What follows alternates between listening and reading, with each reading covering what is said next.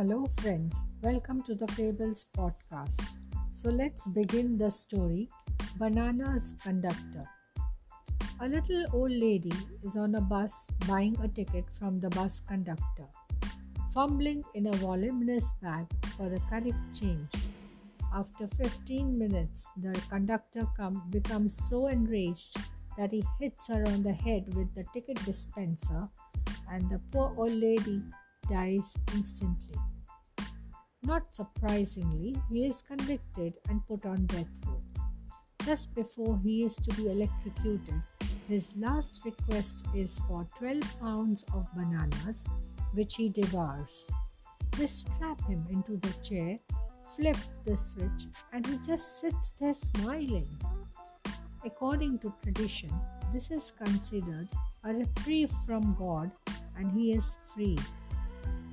Somehow, he gets his old job back and he is happily dispensing tickets when he sees a girl stick her gum on the back of a seat on the bus. Enraged, he lunges out with the ticket dispenser, breaking the offender's neck and killing her.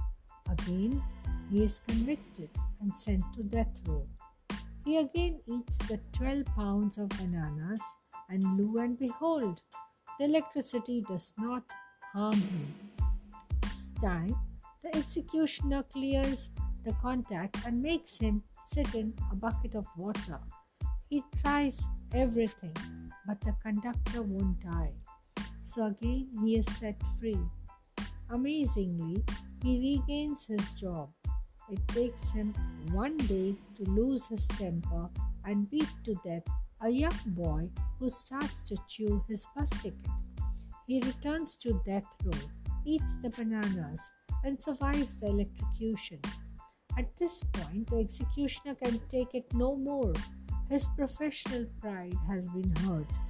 Before setting him free again, he asks him his secret. What is it with the bananas? Oh, the bananas have nothing to do with it, he replies.